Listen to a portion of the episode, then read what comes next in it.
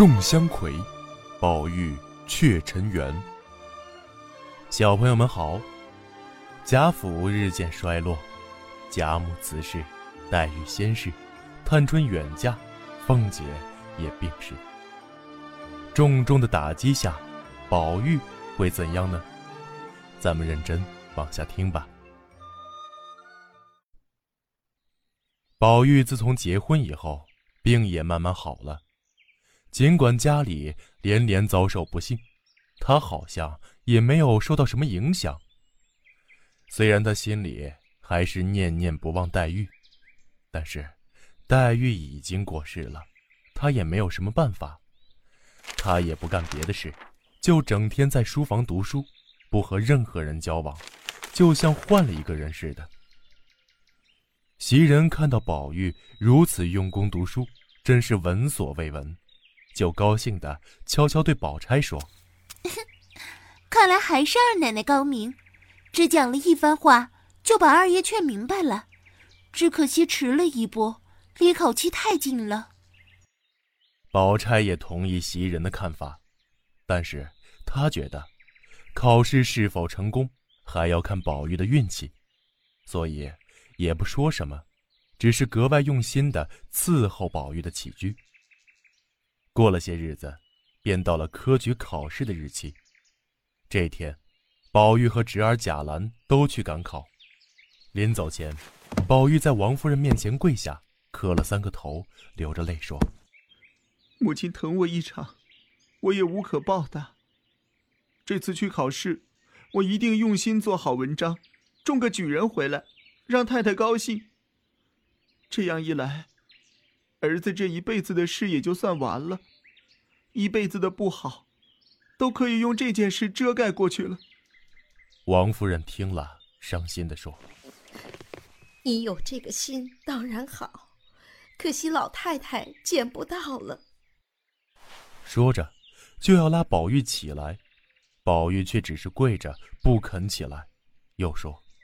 老太太见不见得到，总归是能知道的。李纨见王夫人伤心，就连忙过来劝解说：“太太，这是大喜的事儿，为什么要这样伤心呢？况且宝兄弟近来又肯用功，只要进去好好做文章，考完试回来，我们就等他的好消息了。”李纨说着，就叫人把宝玉搀扶起来，宝玉却转过身。给李纨行了个礼，说：“嫂子放心，我和兰儿都是一定会考中的，日后兰儿必定大有出息，到那时嫂子还要风光呢。只要有这样的好儿子继承祖宗的荣耀，就是大哥哥不能见到，也算是他身后的事情有个交代了。”听了宝玉和这些人说的这些话，宝钗早就在一旁发起呆来。在他听来，不光是宝玉、王夫人、李纨所讲的。句句都像是在生离死别，句句都透着不祥之兆。宝玉走到宝钗面前，深深的做了个揖，对宝钗说：“姐姐，你好好跟着太太，听我的喜讯吧。”又一一跟家人告别。众人催宝玉赶快去考场，他仰面大笑说：“哈哈哈哈哈哈！走了，走了。”不用再胡闹了，完了事了。一边笑着，一边走出门去了。王夫人和宝钗看到他的样子，几乎要失声痛哭。过了几天，考试结束后，王夫人和宝钗、李纨等人都在翘首盼望宝玉和贾兰回来。一直等到中午，也不见两个人回家，家里人都很着急，打发人去找。到了傍晚，贾兰回来了，众人都问：“你宝二叔呢？”贾兰哭着说：“二叔丢了。”王夫人听了这话，惊呆了，半天也说不出话来，就直挺挺的晕倒在床上。丫鬟拼命叫他，才把他叫醒。王夫人在那里大哭，宝钗也瞪着眼睛愣在那里，袭人更是。哭得泪人儿一般，只是一个劲哭着骂贾兰：“真是糊涂东西，你和你二叔在一起，他怎么会丢了呢？贾兰说：“我和二叔吃在一起，住在一起。进了考场后，座位离得也不远。今天是最后一场考试，二叔早把卷子做好了，我们两人同交的卷子，一同出了考场。考场门口人多拥挤，一出考场门，我再找二叔就找不到了。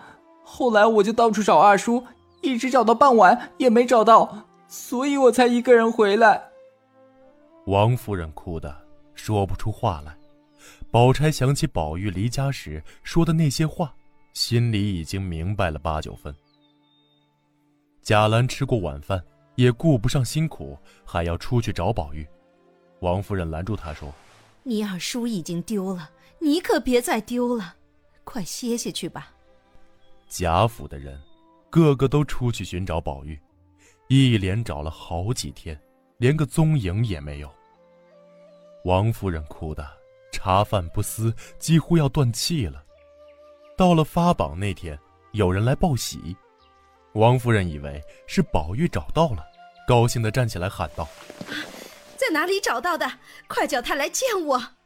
报喜的人说：“宝玉考中了第七名举人，贾兰中了第一百三十名。”李纨心里自然高兴，但因宝玉没找到，也不敢喜形于色。王夫人为贾兰考中而高兴，心里想：若是宝玉也回来，我们家就好了。只有宝钗心里悲伤，但在贾兰大喜的日子里又不能落泪。宝玉的书童贝明说：“这一来，我们家二爷丢不了了。人都说一举成名天下闻，如今二爷走到哪里，人家都是知道他的，见了他，人家肯定送他回来。”有人说：“这么大的人怎么能走失呢？只怕是看破红尘，出家了。”王夫人听到这些议论，哭着说：“他抛弃父母就是不孝，只怕出家也成不了佛。”宝钗听了也不说话，袭人哪里能忍受这个打击，一头栽倒在地，晕了过去。贾政在宝玉考试前就决定，亲自护送贾母的灵柩到南方祖籍去安葬，因为走的是水路，河道拥挤，船行得很慢。在回家路上得到家书，说宝玉和贾兰都中了举人，也晓得宝玉失踪，不免又高兴又难过。这天，贾政来到一个地方，那时正是初冬时节。贾政见天上突然飘起雪来，就叫人找个清静的地方，将船停下，准备写一封家书，叫人抄近路，早些送回家。刚写到宝玉的事，贾政抬头，忽然看见雪里隐隐约约有一个人，光着头，赤着脚，身上披件大红的毡斗篷，在船头外面向他下拜。贾政在船里看不清楚，连忙起身出来，想要问他是谁。那人已经拜了四拜，站起身，向贾政行了个佛家的礼节。贾政刚要还礼，却发现那人不是别人，正是宝玉。贾政大吃一惊，连忙问道：“你可是宝玉吗？”那人并不答话，好像又喜又悲的样子。贾政又问。你如果是宝玉，为什么又打扮成这样，跑到这里来啊？宝玉还没有回答，只见忽然来了两个人，一个是和尚，一个是道士。两人一边一个夹住宝玉，飘然而去。贾政顾不得地滑，急忙上岸来追赶，只见那三个人就在前面，但是怎么追也追不上。贾政只顾往前赶。转过一个小山坡，那三个人忽然不见了。贾政已经赶得心慌气喘，心里还在惊疑不定。回过头来看时，见自己的仆人也随后赶到。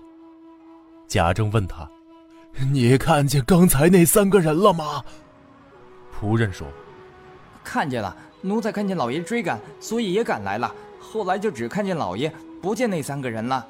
贾政还想往前走，眼前却连一个人也看不见，只有白茫茫的一片旷野。小朋友们，今天的故事就到这儿了。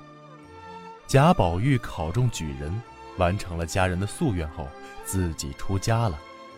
这一道一僧又出现了。小朋友，你们还记得什么时候出现过这两个人吗？青山不改，绿水长流。咱们下期再会。